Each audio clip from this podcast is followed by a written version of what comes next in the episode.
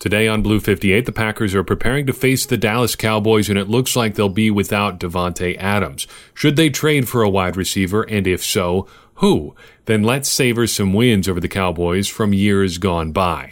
Blue 58! Hello and welcome to Blue 58, the one and only podcast to thepowersweep.com. I'm your host, John Meerdink, happy to be with you here for another episode.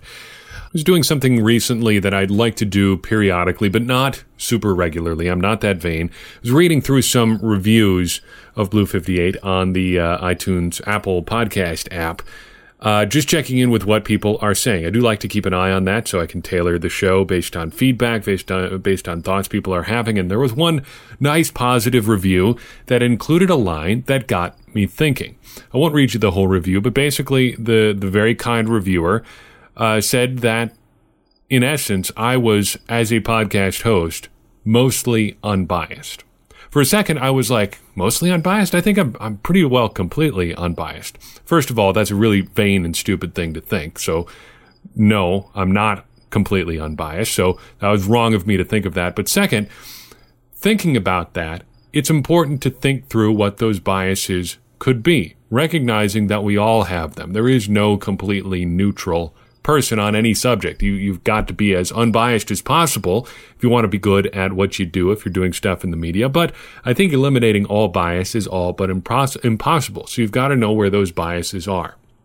So it got me thinking, what are the biases that I have? And I'm sure there are many, big and small. There are blind spots that I have. There are things that I'm not good on.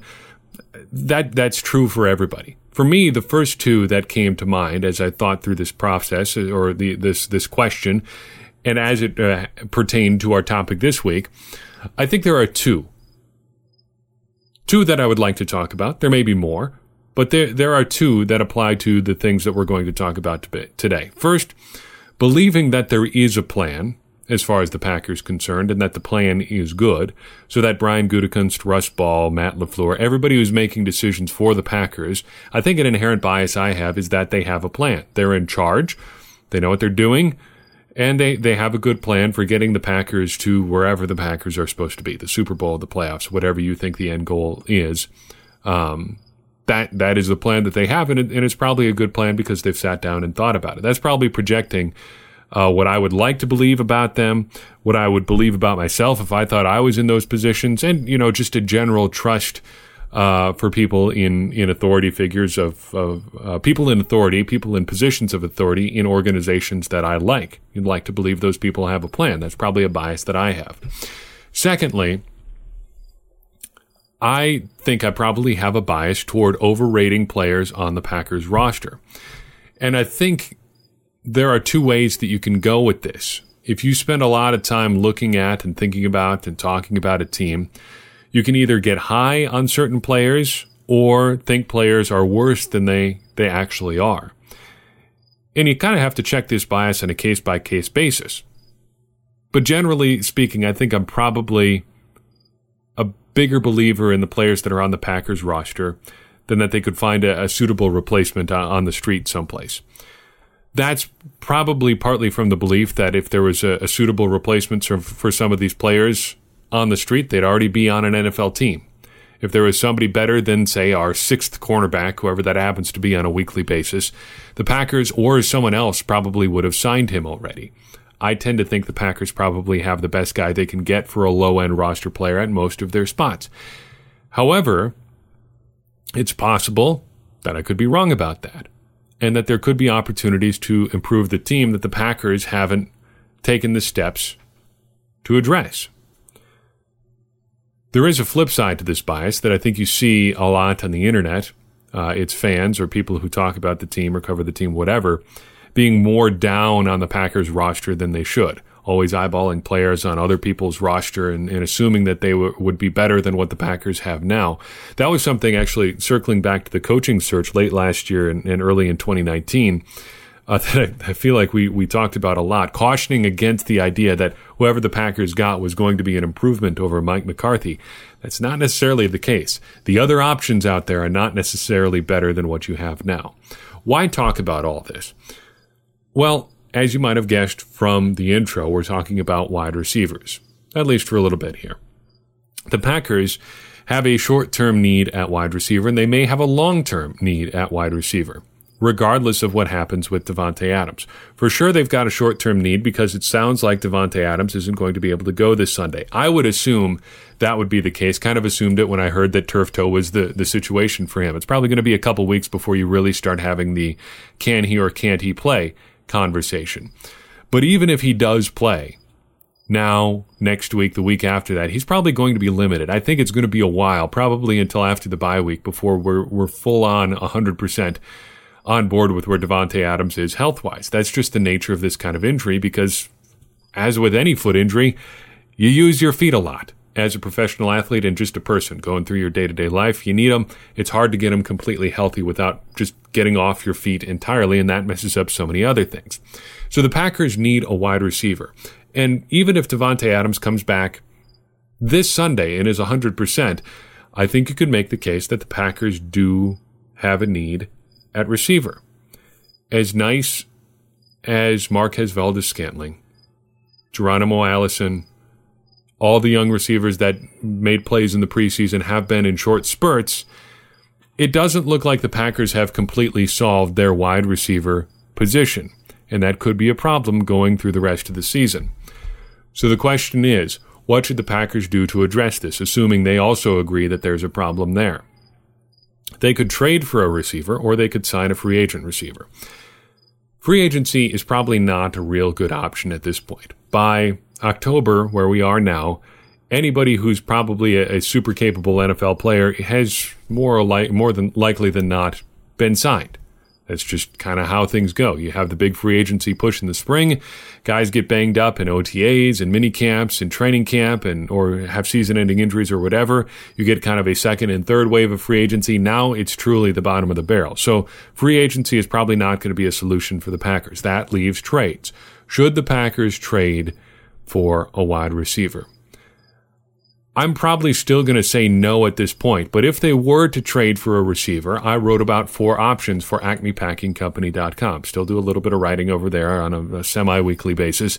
Today, we were talking about four potential trade targets for the Packers. Let's work through these pretty quickly. Uh, the first name on the list is the one that is the biggest, the most exciting, the one that seems to be the topic on everybody's mind AJ Green uh, the seven time Pro Bowl receiver for the Cincinnati Bengals.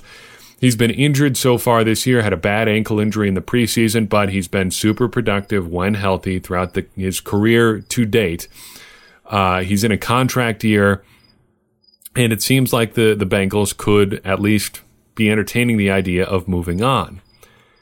If the Packers were looking to make a move at receiver, just in a vacuum, this would be it.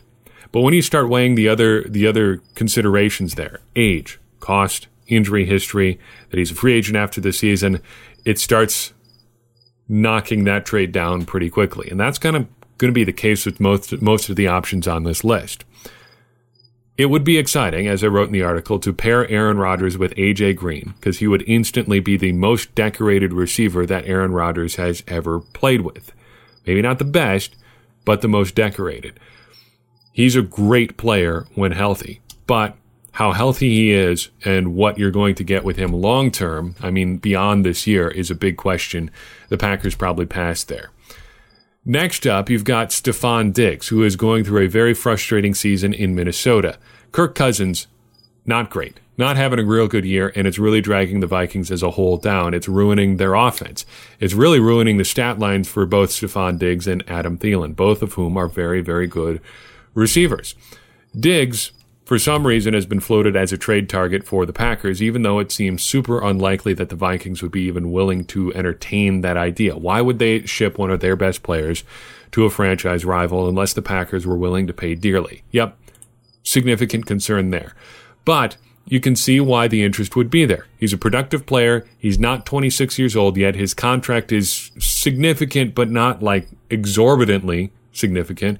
And he's been productive even when the quarterbacks haven't been great in Minnesota, which has been true for like a decade now since Brett Favre had his great 2009 season there. I don't think this is going to be a real, realistic oppor- opportunity for the Packers here. It is interesting to talk about because he would be an improvement. Next up, Emmanuel Sanders. A lot of people have floated this one as well, mostly because the Denver Broncos uh, are pretty awful, a lot like the, the Cincinnati Bengals, and he is probably their best pass catcher at at this um, at this particular juncture. Uh, Courtland Sutton probably is going to, to jump past him here relatively soon if he haven't hasn't already, but Sanders can still get it done, and it's amazing that he can because he tore his Achilles or significantly injured his Achilles less than a year ago. He is getting open at an astounding rate. Uh, even with Joe Flacco throwing the throwing him the ball, he's been pretty productive. But he too is in a contract year, so you have to weigh what you're getting in a 33 year old receiver, almost 33 year old receiver, uh, for essentially a one year rental. Is that worth a fifth round pick? Uh, you you can quibble about that. I'm not sure. I, I think you'd do it for a sixth or a seventh for sure. With the Broncos, not really sure what what's in that for them at that point. If they're only getting a sixth or a seventh, you see why this is an issue. Finally, and this one was was completely off the radar to me, but but, the editor at APC Tex Western suggested this one, Robby Anderson of the Jets he was really good, even in a bad Jets for a bad Jets team in, in 2017, and was pretty solid again in 2018, uh, but had some injury issues. But he's all but fallen off a cliff this year. He's only had 10 catches through four games. Uh, it, it hasn't been great, but he's got pretty good size at 6'3, pretty good speed in the 4 3 range, and he's been productive. Probably, as I, I, wrote about him in the article, probably you should consider him the. Uh, the realized version of Trevor Davis, what Davis was supposed to be, taking the top off the defense, getting downfield, doing stuff like that. That's Robby Anderson. And if there's a guy on this list that seems both realistic from a money standpoint, an availability standpoint, and a compensation standpoint, it would probably be him. A sixth round pick might do it for Robby Anderson, maybe a fifth. Um, you never know. And with that, I want to want to talk about trades in general for just a second. I've gone back and forth on trying to project compensation for trades over the past few weeks. I've been thinking about this because the Packers have been mentioned in connection to trades fairly frequently this year because Brian Gutekunst has shown a willingness to do that. I'm not sure the old projections really work for trades that we've used on this podcast and on the Power Sweep because I think the trade market in the NFL has shifted more teams are more willing to give up on guys to trade them in the first place, and more teams seem to be willing to give up more in the way of picks. So you can either get guys cheaper than you thought, or you end up having guys who are available that you didn't think would be available that still cost you an arm and a leg to get. All of the guys on this list fall somewhere on that spectrum. They're either going to be way cheaper than you think or way more expensive, but still worth it. That gets tricky when it comes to projecting trades. So when I'm throwing out, you know, fifth, sixth, seventh round pick, that's a guess more than anything. Because I've noticed that these trades that have been happening in the NFL have kind of fallen, uh, I have kind of always had two things be true about them. They are more expensive than fans always think they are. And they're still less expensive than the stuff you hear about from, from NFL teams. So it comes out that the, the team wants to trade a certain player. Fans immediately say, well, probably a conditional seventh. If I'm being honest, that's what I would give up if I'm the Packers trading for, I don't know, Julio Jones. Let's just throw a name out there. I would give up, a, you know, maybe a conditional seventh. If they gave us like 50 bucks, we'd probably take him. He seems like kind of a hassle. I don't know if he's the kind of guy we want to have around our team. Obviously, none of that is true, using hyperbole for effect here. Um, but the the flip side of that is the the team will always come out and say, you know, we want eight first round picks for Julio Jones. They're not going to get that either. It's going to be somewhere in between. More than what fans think, less than what teams initially say. All of that makes it a, a, a problem to predict what these trades are actually going to be. In summary, I don't think the Packers are going to trade for a receiver. I think there are some decent options out there if they'd like to do that. We'll wait and see how healthy Davante Adams uh, turns out to be. Let's change gears completely and take a brief stroll down memory lane. The Packers play the Dallas Cowboys this week, and they have had some great games together over the years. You've got the Ice Bowl, you've got all their great matchups in the regular season and playoffs uh, in the 90s, and more recently, some good playoff stuff in there too. I thought we would talk about just some great wins that the Packers have had over the Cowboys. Whet your appetite a little bit for Sunday, hoping that the Packers will come up with another great win over the Cowboys. Starting, and we'll go, you know, oldest to most recent win over the Cowboys here. Starting in 1966, the 1966 NFL Championship game. We've talked about this game a lot before. There was a big, big game in this one from Bart Starr, probably his best single passing game ever. If it's not his very best game, it's right up there in the top th- two or three. But this game also had to, to come down to a clutch defensive stand to preserve what turned out to be a 34 to 27 win. I'll read you a section here from Magnificent Seven, the championship games that built the Lombardi dynasty. This is a, a great book for just getting some like you were there sort of insights into into these games. Uh, they look at uh, both the Super Bowls and a, and a, few other championship games, though maybe not all of the ones that you might expect. Uh, this one, again, the 1966 NFL championship game, we picked this up right before the final play. The Cowboys have come down the field. It's fourth and two, or fourth and goal from the two yard line.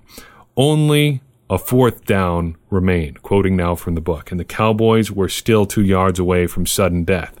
Meredith called an option play for himself, Don Meredith, that is. If the defense came out, he came up, he would throw. If it dropped back, he would run. Bob Hayes was sent in as a tight end, a position he seldom played. The idea was to isolate him on a cornerback after he faked a block on Dave Robinson. If Dallas could make the Packers think a sweep was coming, the cornerback would have to force the play by moving up to the line. Then Meredith would lob a short pass over his head, and if all went well, into Hayes's arms. Robinson went right for Meredith with the snap of the ball. Hayes merely brushed him, and Meredith hardly could raise his arms before pa- the Packers linebacker slammed into him. In desperation and off balance, Meredith threw a prayer into the end zone. Tom Brown, the Packers' strong side safety, grabbed the football like a superhero catching a baby to preserve Green Bay's 34 27 victory. It was a catch that shocked 75,000.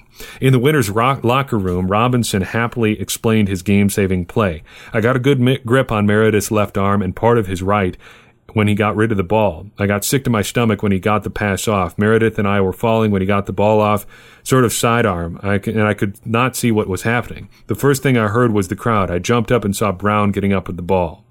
Lombardi and his teammates celebrated Robinson's heroics. Privately, the coach, the perfectionist, singled out the linebacker for an incorrect procedure on the play.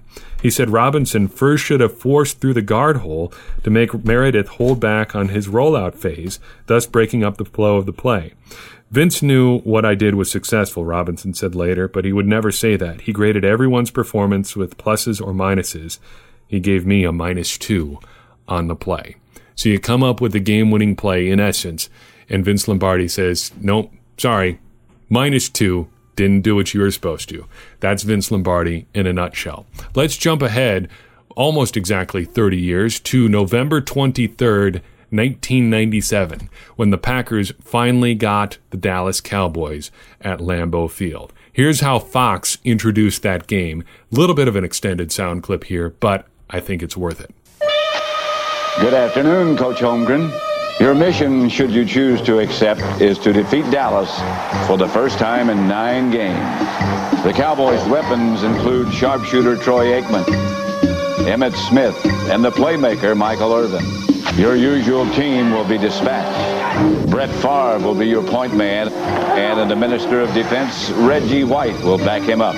As always, should you or any member of your Packer force fail, the Cheeseheads will disavow all knowledge of your actions. This tape will self-destruct.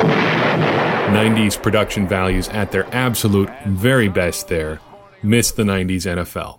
So 1993 through 1996, the Packers played at Dallas seven times in a row and lost all seven. That includes regular season and postseason. The schedule makers were not kind to the Packers. And of course, there were some things that were out of their control or within their control um, heading into the playoffs and ending up in Dallas there a couple years in a row. But in 1997, the Packers finally got the Dallas Cowboys in Lambeau Field, and boy, did they make them pay. Tied at halftime, the Packers scored 35 points in the second half uh, to run away with a 45 to 17 victory. Brett Favre was very good on the day, 22 of 35 for 203 yards and four touchdowns, just the one interception. Dorsey Levens had 190 yards and a touchdown on 33 carries. Overall, a very, very good day for the Green Bay Packers.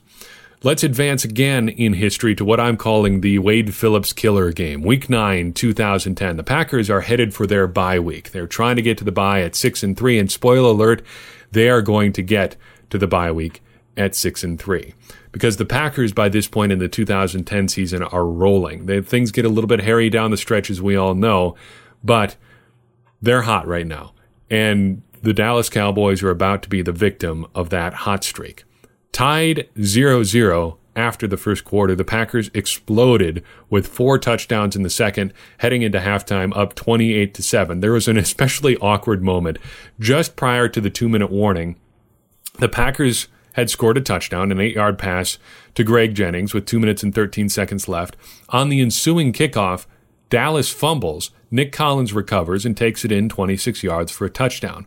This was very obviously not a fumble, but uh oh, Dallas had already challenged a play, failed, and called two timeouts, meaning they were out of timeouts. So when this play occurred just before the two minute warning, they were unable to challenge. And since it was outside the two minute warning, it was not reviewed by the booth.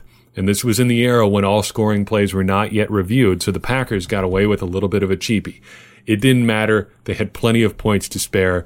It was such an embarrassing game that Wade Phillips, the Dallas coach, was fired the very next day. It's surprising that he even made it to Monday. Let's jump ahead to 2013. There's not a lot to say about this game because it was just, well, it was incredible.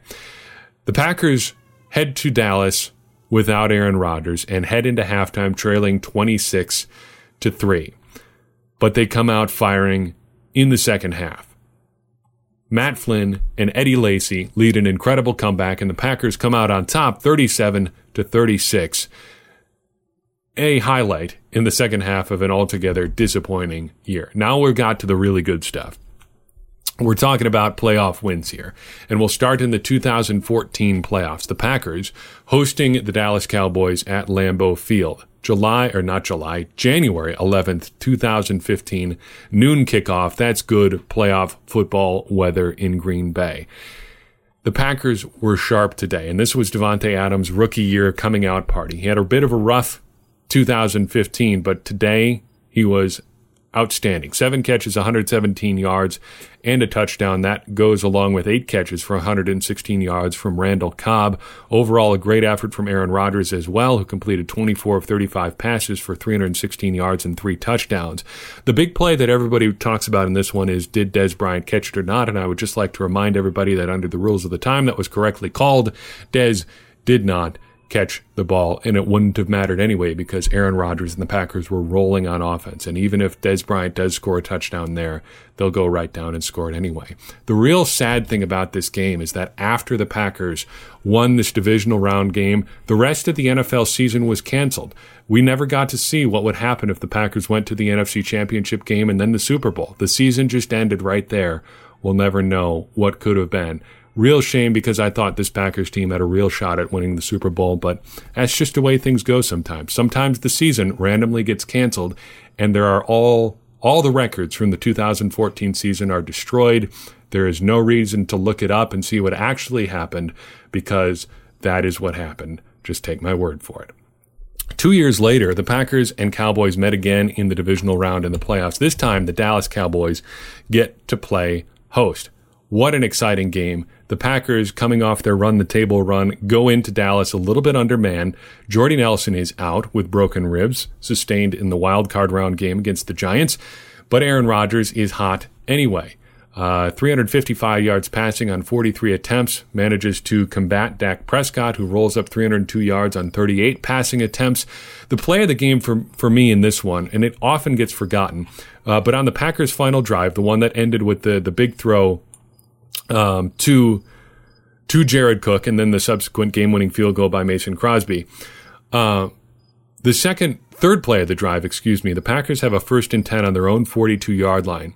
Aaron Rodgers drops back to pass and gets absolutely blindsided by Dallas Cowboys safety Jeff Heath. Rodgers did not see him coming at all, and it's an absolute miracle that he held on to the ball. He did, gets up and calls calmly calls timeout. 18 seconds left throws an incomplete pass to Jared Cook, comes back to Jared Cook on the very next play, Third and 20, 36 yard completion. You know the story. From there, the Packers win.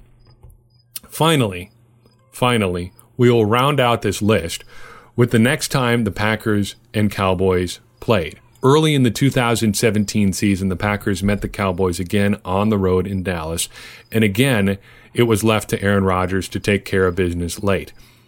The thing I remember most about this game is how much this felt like an absolutely, completely foregone conclusion. The Packers take over late. There's just no worry at all. First and 10, their own 25 yard line, a minute 13 left. It's over. It's over.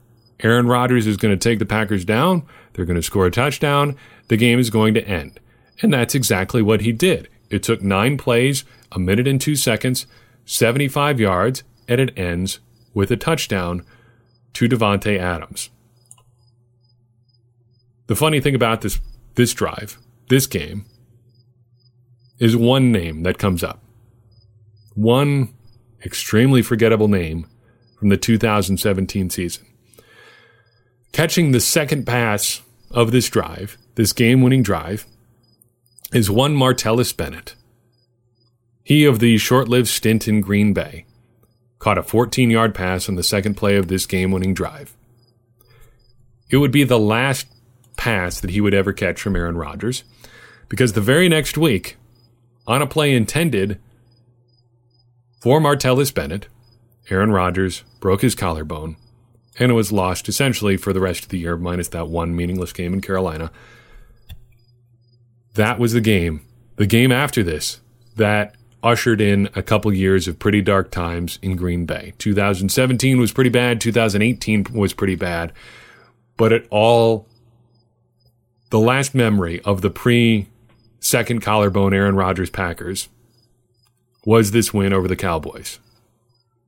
And what a win it was. That's all I've got for you in this episode. Thank you so much for listening. We'll be back Friday with our preview episode. I do appreciate everybody who takes the time to listen in and download one of our episodes.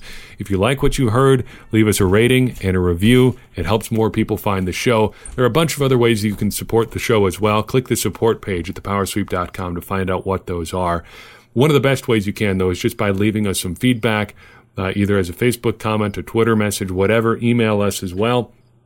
Uh, that helps us continue to answer your questions, uh, answer the things that you care about, and further our mission of helping everybody become smarter Packers fans. Because as I always say, smarter Packers fans are better Packers fans, and better Packers fans are what we all want to be. I'm your host, John Meerdink. We will see you Friday on Blue 58.